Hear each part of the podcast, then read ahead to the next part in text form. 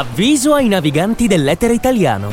Ogni giorno navighiamo sull'onda delle notizie con Il Timone. Daniele Biacchessi conduce Il Timone, l'appuntamento di giornale radio che vi guida alla comprensione dei fatti del giorno. Il Timone, in esclusiva con Daniele Biacchessi solo su Giornale Radio.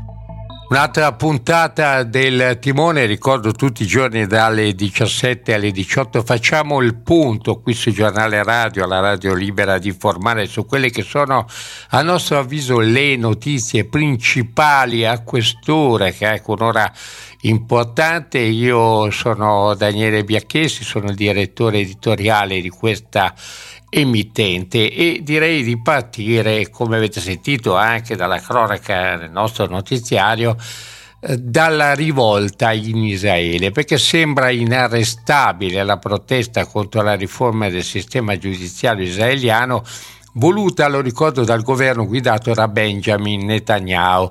Si fermano in queste ore i lavori portuali, ospedalieri, gli studenti universitari, chiudono numerosi centri commerciali, perfino Istradut, il maggiore sindacato israeliano, ha dato un'indicazione di scioperare a tutti i dipendenti governativi, incluse le missioni diplomatiche israeliane nel mondo. La Knesset, il Parlamento israeliano, ormai si è trasformata da giorni in un fortino assediato dai manifestanti. La destra chiede che non ci sia un arretramento sulla riforma da parte del governo. Il portavoce del Consiglio di sicurezza nazionale americana, John Kirby, chiede a gran voce un compromesso tra le parti, ma cosa sta accadendo davvero in Israele? Come sostiene lo scrittore David Grossman, per salvare se stesso Netanyahu porta Israele sull'orlo della dittatura ed è proprio così come dice Grossman. Il ministro della giustizia Yariv Levin il presidente del Comitato per la Costituzione e di diritto alla giustizia, Simcha Rothman e Benjamin Netanyahu, il primo ministro quasi onnipotente, propongono un nuovo sistema giuridico al posto di quello attuale, ma non si tratta di modifiche al sistema esistente, ma un'alterazione totale del DNA del paese. Nella sostanza, se i promotori di questa cosiddetta riforma giudiziaria riusciranno a portare a termine il loro processo legislativo, di fatto revocheranno lo Stato di diritto in Israele. La magistratura sarebbe subordinata alla Knesset e al governo e i nuovi giudici sarebbero poi nominati solamente dai politici. La verità è che Netanyahu è coinvolto ormai da tempo in un procedimento legale senza fine, essendo stato accusato di corruzione, frode, abuso di potere. Ha dimostrato di essere disposto e capace di fare tutto ciò che è in suo potere per alterare l'intero sistema giudiziario per evitare soprattutto di finire in prigione. Qualunque sia l'esito dello scontro, quello che si è visto in questi giorni in Israele è la mobilitazione di una moltitudine di persone Oggi erano circa 80.000, fino a poche settimane fa erano definite antipatriottiche, comunque persone che tentano di impedire nuove barbarie istituzionali attraverso una riforma giudiziaria dai contorni costituzionali a mio avviso e non solo a mio avviso a dir poco preoccupanti. L'altra notizia riguarda una delle vicende, uno dei casi che abbiamo seguito e che adesso ha seguito anche nostro paese. Alfredo Cospite, l'anarchico, resta in ospedale a San Paolo di Milano al 41 bis. I tribunali di sorveglianza di Milano e di Sassari hanno alla fine rigettato la sua richiesta di differire la pena per gravi ragioni di salute e di recarsi domiciliari a casa di una delle due sorelle a Viterbo. Secondo i giudici la condizione sanitaria di Cospito non si palesa neppure astrattamente confliggente con il senso di umanità della pena, ha avuto riguardo alle condizioni oggettive del detenuto, scrivono. Per i giudici le condizioni di salute sono certamente precarie e a grave rischio, ma, dicono, sono il frutto di una deliberata e consapevole scelta e attraverso l'ubicazione nel reparto ospedaliero dove si trova possono essere monitorate nel modo più attento. Insomma, nel provvedimento del Tribunale di sorveglianza di Milano si fa riferimento alla cosiddetta strumentalità dello sciopero della fame, che scrivono è assolutamente certa e ha dato corso alle patologie oggi presenti dal documento con cui viene bocciata la richiesta di Cospito è un documento firmato da Giovanna Di Rosa, Presidente della sorveglianza, e dalla giudice Ornella Anedda. Risulta che la condizione clinica del detenuto è diretta conseguenza dello sciopero della fame che gli sta portando avanti fino dall'ottobre dello scorso anno, dall'ottobre 2022. Si tratta, scrivono i giudici, come dallo stesso affermato sia tramite il suo difensore di una forma di protesta non violenta consistente del comportamento volontario di rifiuto dell'alimentazione, con assunzione però di acqua, sale, zucchero, integratori, di recente questi ultimi rifiutati, per protestare contro il regime del 41 bis, così dicono e scrivono i giudici oggi. Cospito, lo ricordo, è a digiuno ormai da 159 giorni, compreso oggi. Le sue condizioni restano precarie, gravi, imprevedibili, con aritmie ventricolari. Il peso corporeo di Cospito è calato da 115 a 68,2 kg di peso e si rileva l'insorgenza di una serie di conseguenze a livello neurologico su base carenziale in conseguenza dell'assenza oppure della scarsità dell'apporto calorico o vitaminico. Questa la situazione per quanto riguarda l'anarchico Alfredo Cospito e ora le notizie di politica con Marco Trombetta. Buon pomeriggio direttore, questa è la giornata politica sul giornale radio. L'emergenza migranti sempre al centro del dibattito. In queste ore preoccupa l'instabilità della Tunisia dopo il Consiglio europeo e l'allarme lanciato dal Premier italiano con il rischio di sbarchi incontrollati nel Mediterraneo, oggi l'esecutivo di Bruxelles ha fatto visita al governo di Tunisi con il commissario all'economia Gentiloni. In aprile dovrebbe esserci in Tunisia anche la visita del ministro dell'interno Piantedosi con il suo omologo francese. Si rafforza proprio attraverso il dossier migranti l'asse diplomatico tra Italia e Francia tra Meloni e Macron. Interviene sul punto anche il ministro degli esteri Antonio Tajani, il capo della Farnesina chiede al Fondo Monetario Internazionale di sbloccare subito il pacchetto di aiuti alla Tunisia di circa 2 miliardi eh, di dollari che è fermo per la presa di posizione degli Stati Uniti che contestano al governo di Tunisi una svolta autoritaria. Se crolla la Tunisia rischiamo di avere i fratelli musulmani con l'islamizzazione del Mediterraneo, ha detto Antonio Tajani. Da Roma le posizioni dei partiti. Nella maggioranza tutti allineati al governo e soddisfatti per l'esito del Consiglio di Bruxelles che ha ritenuto su sollecitazione della Meloni la questione migranti di interesse europeo. Fratelli d'Italia chiede un piano Mattei per l'Africa, così Lucio Malan. Nella Lega Salvini bisogna intervenire anche per garantire la sicurezza dell'Italia, quindi si parla di frontiere nel Mediterraneo del Sud per il leader leghista. Nelle opposizioni invece restano tutti critici, PD e 5S molto duri, un fallimento la missione del governo in Europa sui migranti, nessuna risposta concreta nel documento finale del Consiglio europeo. Chiudiamo con due ultime, squisitamente di carattere politico, o meglio di segreterie di partito. Nel PD domani si dovrebbero votare i nuovi capigruppo alla Camera e al Senato, Chiara Braga e Francesco Boccia, espressione della nuova segreteria Schlein. In Forza Italia invece salta il capogruppo Cattaneo a Montecitorio e arriva Paolo Barelli vicino a Tajani che quindi porta il partito di Berlusconi nelle braccia di Giorgia Meloni vicino al governo. Resistono negli azzurri invece al Senato l'altra cosiddetta corrente, quella di Licia Ronsulli. È tutto a te la linea direttore Marco Trombetta, giornale radio Roma. Grazie Marco Trombetta che sentiremo nella puntata di domani, ora la musica.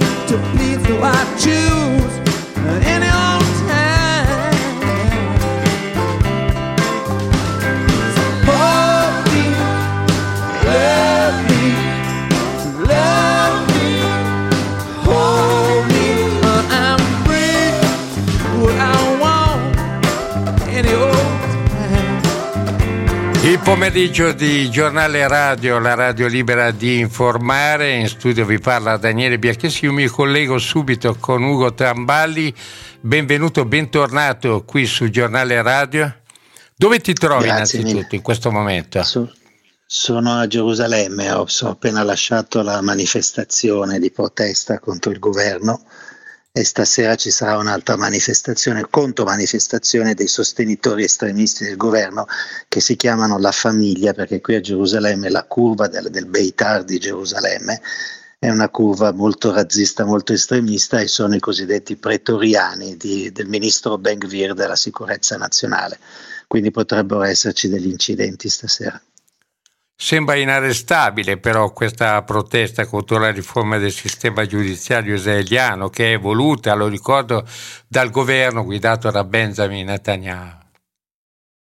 Eh, sì, non, è, non, non, si ferma la protesta e credo che forse probabilmente non si fermerà nemmeno se verrà confermato, come sembra, che eh, stasera o domani Netanyahu accetterà di rinviare l'approvazione di queste leggi che dovrebbero cambiare il sistema giudiziario mettendole nelle mani del potere politico e eliminando la, la sua indipendenza, la famosa indipendenza del giudiziario israeliano, potrebbe decidere eh, le decisioni, i voti che avrebbero dovuto accadere questa settimana così decisiva, nella quale probabilmente il, parla- il, il, Parlamento approva delle leggi che limitano il potere della Corte Suprema, la Corte Suprema questo potere comunque ce l'ha ancora e quindi potrebbe rin- respingere queste elezioni creando una pericolosissima crisi istituzionale, beh, Bibi potrebbe, sembra che abbia deciso, Bibi Netanyahu che abbia deciso di rinviare di un mese eh, la votazione perché questa settimana, alla fine della settimana cominciano una serie di festività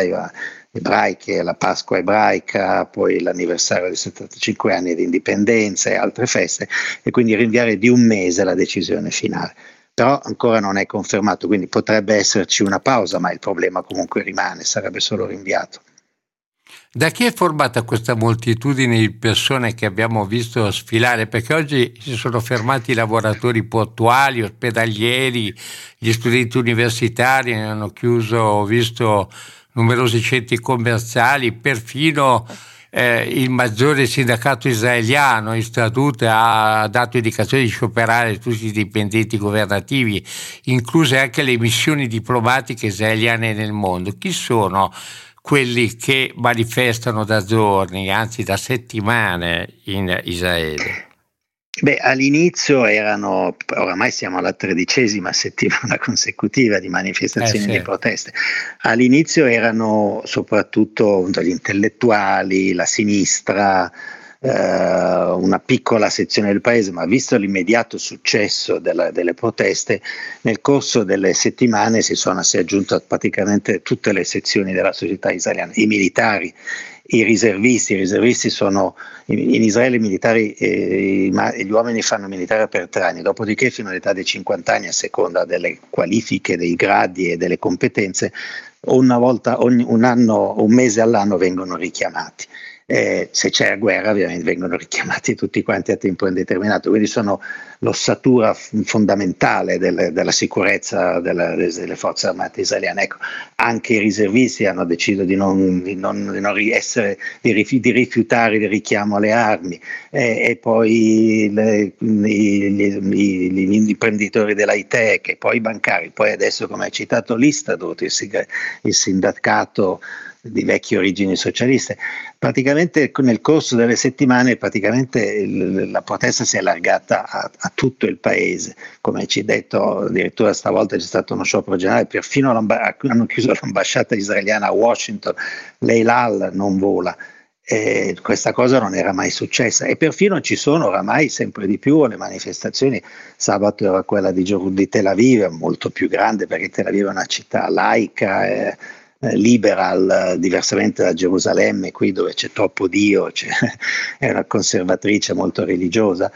Eh, beh, eh, perfino i moderati, perfino cioè, il, il, diciamo il centrodestra che una volta interp- era interpretato dal Likud ora è diventato sempre più di destra, cioè tanti elettori del Likud partecipano a questa manifestazione, tanti religiosi, perché ci sono religiosi che sono religiosi, vanno in sinagoga, portano la kippa, ma non necessariamente aderiscono, aderiscono alle politiche estre, ultra religiose eh, de, del governo, della, della, parte destra del governo di Bibi Netanyahu, la parte di ultradestra del governo di Bibi Netanyahu.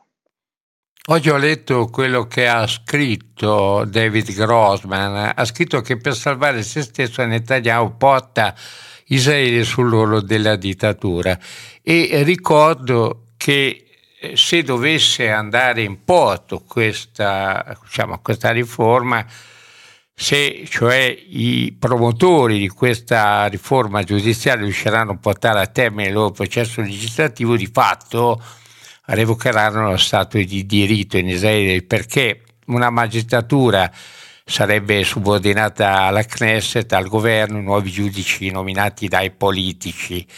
Però secondo molti la verità è che in realtà Netanyahu è coinvolto in un procedimento legale ormai da tempo, accusato di corruzione, frode, abuso di potere e quindi forse ha paura di finire in prigione o quantomeno di finire mh, mm, condannato.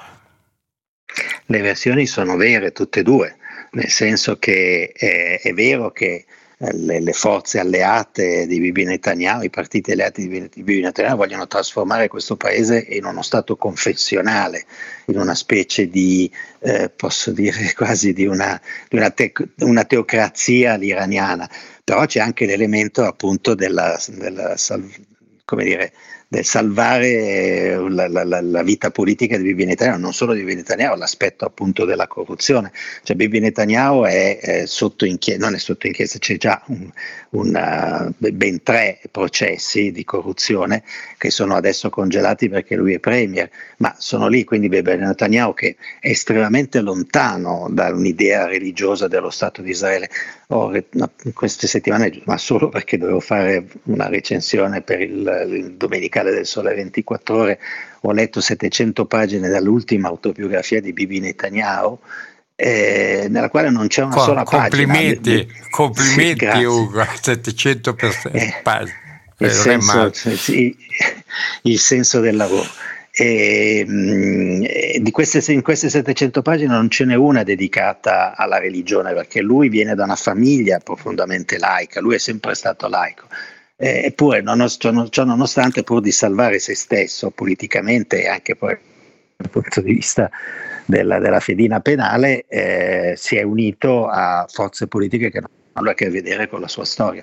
Non solo, ma poi anche l'altro leader del, dell'importante partito eh, sefardita, cioè gli ebrei orientali, Ari Ederi, è stato già condannato per tre volte, sia per evasione fiscale che per corruzione. L'anno scorso non è finito in galera solamente perché ha promesso ai giudici di ritirarsi dalla politica, invece ora è vicepremio. Cioè, sono tanti interessi privati in atto pubblico in gioco in questa storia, non è solamente il tentativo di cambiare il sistema democratico di questo paese, trasformarlo in, in teocrazia, ma ci sono anche casi di interessi.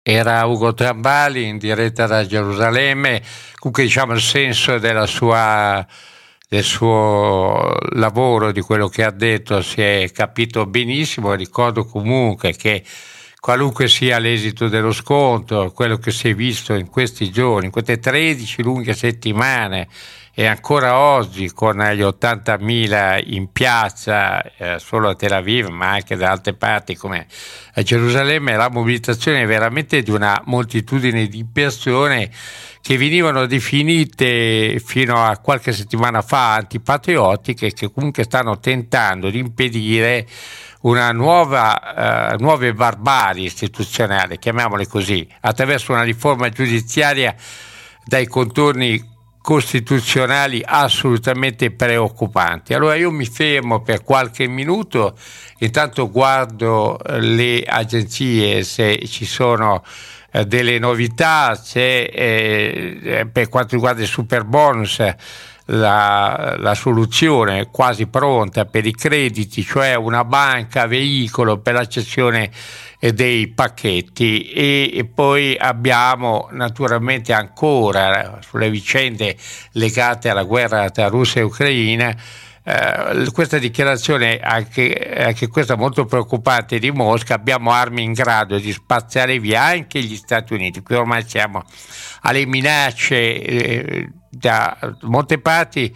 Intanto Zelensky ha visitato poco fa le truppe a Saporizia intorno alla centrale nucleare più grande dell'Ucraina e una delle più grandi d'Europa. Il timone torna tra poco solo su Giornale Radio. Il Timone, una esclusiva di Giornale Radio con Daniele Biacchessi. Voilà. Abbiamo gente. Sì? E chi è? Checco, un amico di Marica. Checco. E dov'è? Sono in giardino. E come faccio? Faccio Checco, ascolta. Ma amico... amico particolare? A me sembra presa. Sta tutto il giorno al telefono. Quando entro io, abbassa la voce. Hai capito? No? è presa, è presa. che eh, però. Che e cosa fa? Cosa fa? Fa il cantante. Ah, il cantante. Il cantante di che? Viene dal sud. Ma lui lo fa apposta lui. Lo fa apposta no. per fare un dispetto a me. Lo... Mauro è un bravo ragazzo, guarda, ha portato tutti i prodotti del suo paese, guarda, le burrate, le mozzarelle. È carino è stato. Questa roba l'ha portata lui? Sì. Eh? Mauro. Ma te rendi conto? Questo è uno che porta ancora le mozzarelle a casa della gente. È un arretrato, un sempliciotto. Ti rendi conto di che razza di gente ci portiamo a casa? Puttana, puttanazza, miglia casa! Ivano Marescotti eh, a 77 anni se n'è andato, è stato uno dei volti migliori forse del eh, nostro cinema italiano. Io saluto Alberto Crespi, bentornato qui su Giornale Radio. Bentrovato Daniele, a te, a tutte le ascoltatrici e tutti gli ascoltatori. Siamo qui, diciamo, mm, per ricordare veniva, anche un amico. sentendo questa sì. scena. Sì, si veniva da ridere anche perché è vero, perché certi, certi ruoli li poteva fare solo Marescotti. Questo è, credo, almeno mia, nella mia mente. Ma eh, tu l'hai conosciuto? Io l'ho incrociato Benissimo. Benissimo. tempo fa e ho avuto la sensazione, anche se per paio d'ore, peraltro in un luogo importante della memoria Bologna, cioè la stazione, in un reading certo. che avevamo fatto insieme, questa sua vocazione anche per l'impegno civile, l'impegno politico, cioè è stato uno che non si è mai risparmiato nelle battaglie civili del nostro paese. No, no, assolutamente. Ivano era uno dichiaratamente di sinistra eh, e anche un po' deluso dalla sinistra di oggi, penso che non sa ancora individuare una sinistra. Mm, tanto per essere chiari, come tanti vecchi militanti del PC, lui era romagnolo tra l'altro, quindi veniva da una di quelle zone dove il PC aveva un radicamento eh, nella, nella società, nella società civile incredibile eh, si trovava a disagio nell'Italia di oggi. E, e spesso quando ci sentivamo si confidava, mi dice, partivamo sempre lamentandoci reciprocamente per quello che era successo all'Unità, il giornale dove sia io che te Daniele abbiamo lavorato, al vecchio partito e così via e poi, vabbè, poi passavamo a parlare di calcio e un po' ci, ci Perché era interista insomma, come te, era interista era come te. Interista, sì. Mi, eh, mi dispiace so. Daniele di darti eh, lo so. non sempre, non sempre vengono bene, diciamo. Eh, lo so, eh, lo so. Eh, come, di, però, come dice Billy Wilder, nessuno è perfetto. Eh, lo so, e nessuno è perfetto. Beh, eh, devo dire anche però che a me diciamo, non è piaciuto molto qua, quando qualcuno, ho letto tante, tanti articoli che sono usciti oggi, lo ha definito un caratterista. Secondo me era un po' uno, un'offesa mh, mm, appiccicare caratterista ad uno come Marescotti. Forse lo è stato in alcuni film. Però a mio avviso, non so se è anche la tua idea, però mm, in alcuni film penso, non so, a strane storie eh, di, Beh, di, Baldoni, no. ecco, do, do, dove non possiamo definirlo un caratterista, no? Assolutamente. Diciamo che Ivano è stato tecnicamente un caratterista, nel senso che è stato in film anche molto importanti, molto popolari, un, uh, uno di quegli attori che davano un carattere a personaggi che non erano i protagonisti. Ricordiamo che lui ha lavorato con i due fenomeni comici più importanti dell'Italia degli ultimi 30-40 anni, perché lui ha fatto due film con Benigni, Johnny Stecchino e il mostro e ha fatto due film con Checco Zalone, con Luca Medici barra Checco Zalone, eh, ovvero mm, eh, Che bella giornata e Cado dalle nubi. Ecco, in quei film, che erano film comici, lui era proprio un caratterista comico come una volta poteva essere un caratterista comico, eh, che ne so, Mario Castellani che era la mitica spalla di Totò, ecco.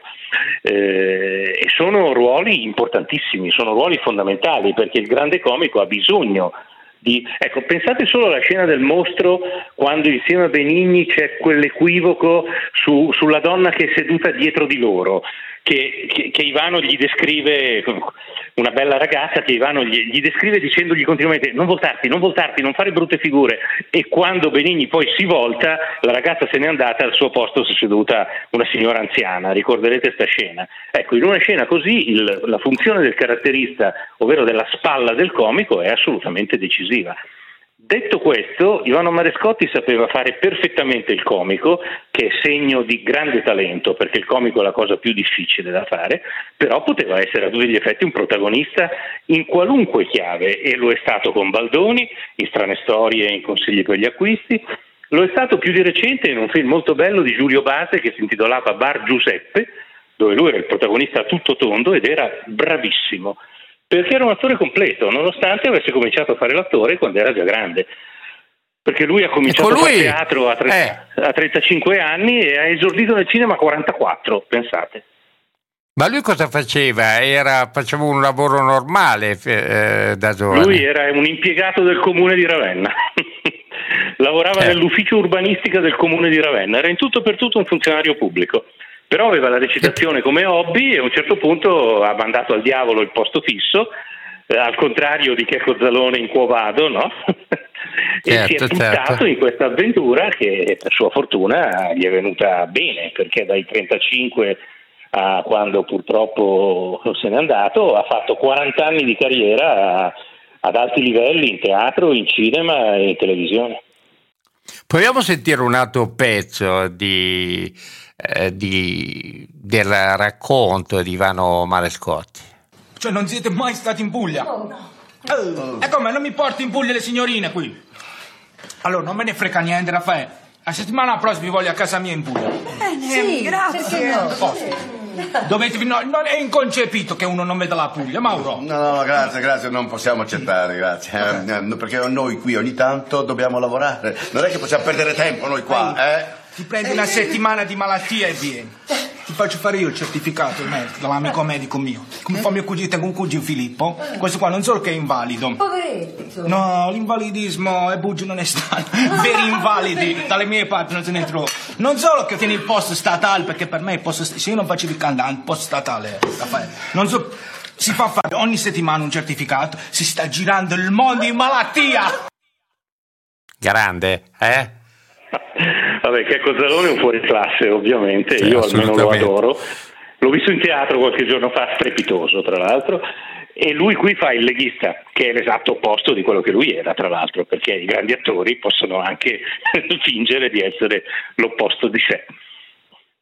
Lui era anche un grande attore di teatro, perché in realtà il cinema è venuto anche un po' dopo, il teatro è, è stato il suo amore profondo, il dialetto romagnolo, le Sì, opere di Raffaello in- Baldini, per esempio. Sì, lui era un grande divulgatore del- delle opere di Baldini e del dialetto romagnolo in senso lato. Il suo ultimo spettacolo teatrale è stato uno spettacolo dedicato a Tonino Guerra e a Federico Fellini. Lui parlava perfettamente il romagnolo e parlato da lui il romagnolo era stupendo perché non si capiva niente, cioè, veramente una lingua simile a- al basco o al sanscrito, una lingua misteriosa. Ehm, E, lui però ha cominciato facendo teatro serio con Leo De Berardini, con Giorgio Albertazzi, con Mario Martone. Eh, è stato veramente un interprete a 360 gradi. Secondo me è aiutato anche da questa sua fisicità molto particolare.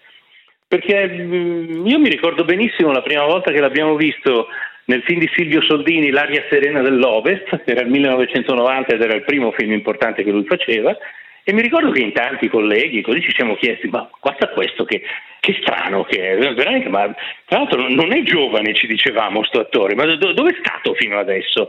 Ed era stato in teatro e al comune di Ravenna, come avevamo detto.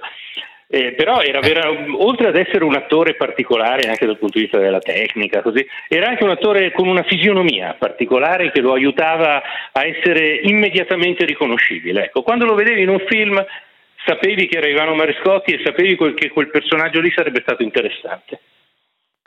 Grazie ad Alberto Crespi e ricordo la memoria di Ivano Marescotti che ci ha lasciato a 77 anni e ci ha lasciato anche un bel numero di sue interpretazioni. Spero che la RAI o le televisioni private facciano rivedere un po' delle sue eh, performance perché sono veramente eccezionali. Io mi fermo per qualche minuto, ma eh, c'è come sempre la grande musica con un vecchio pezzo che tutti si ricorderanno.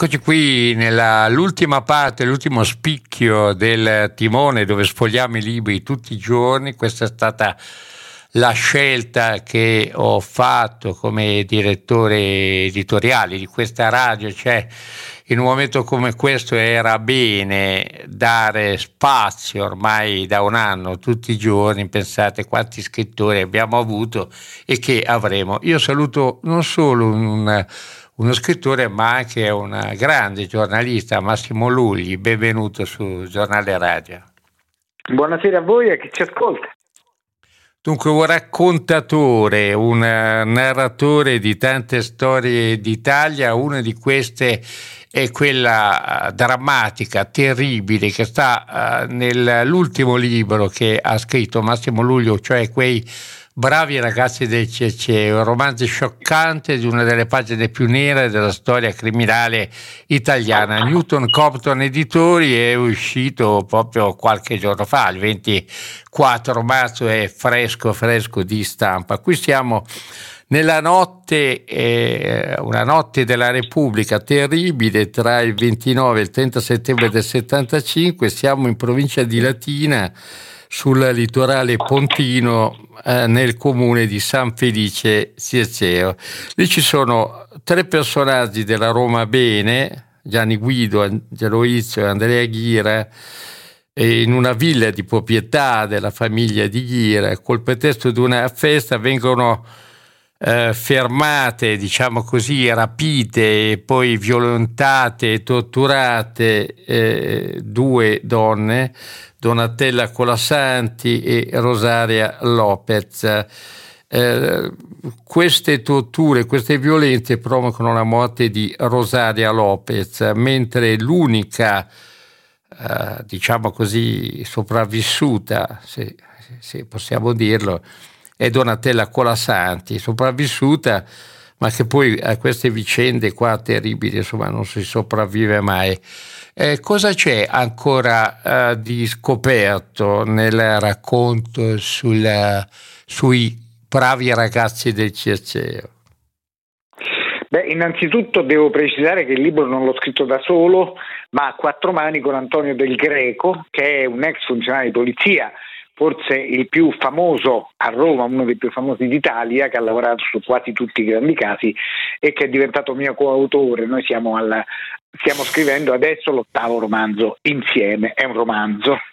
Quindi mi, mi, mi, preme, questa non è un'inchiesta verità, anche perché nella realtà sulla vicenda del Cerceo non c'è più niente da scoprire, non ci sono retroscena, ci, forse l'unica cosa che non sapremo mai è come fece Andrea Ghira, che come ricordiamo poi morì eh, di overdose a Melilla nell'enclave, nell'enclave spagnola in Marocco, come fece a scappare perché lui fu sicuramente avvisato. Ricordiamo che eh, i tre assassini, dopo aver infierito sulle ragazze, Donatella si finse morta, fu caricata nel portabagagli di una 127, i ragazzi andarono, tornarono a Roma, i tre assassini, con l'intento probabilmente di buttarle da qualche parte a mare o al fiume. Eh, lungo la strada però gli venne fame, si fermarono a mangiare in pizzeria e già che c'erano attaccarono briga con dei ragazzi di sinistra.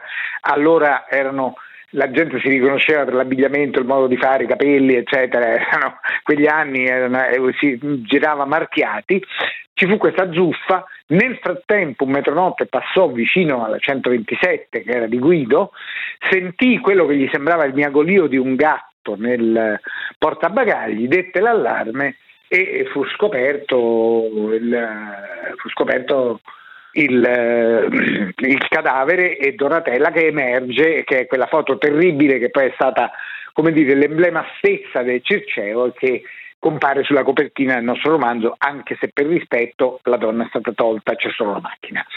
Ora, non è che ci siano eh, ripeto, eh, grandi eh, misteri, questi hanno fatto sicuramente tutto da soli, aiutati eh, dalla loro ricchezza, dagli agganci e da tutto, convinti dell'impunità e poi eh, il libro è diviso in tre parti perché poi ci fu questa coincidenza incredibile dopo 30 anni praticamente il destino chiude i conti, perché che succede?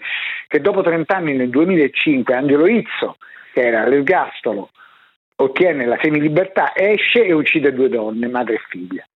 Lo stesso anno vengono scoperti a Melilla i resti di Ghira, che era stato latitante per 30 anni e era stato ricercato praticamente in tutto il mondo, Iran, Israele, India, dappertutto, e invece era morto lì.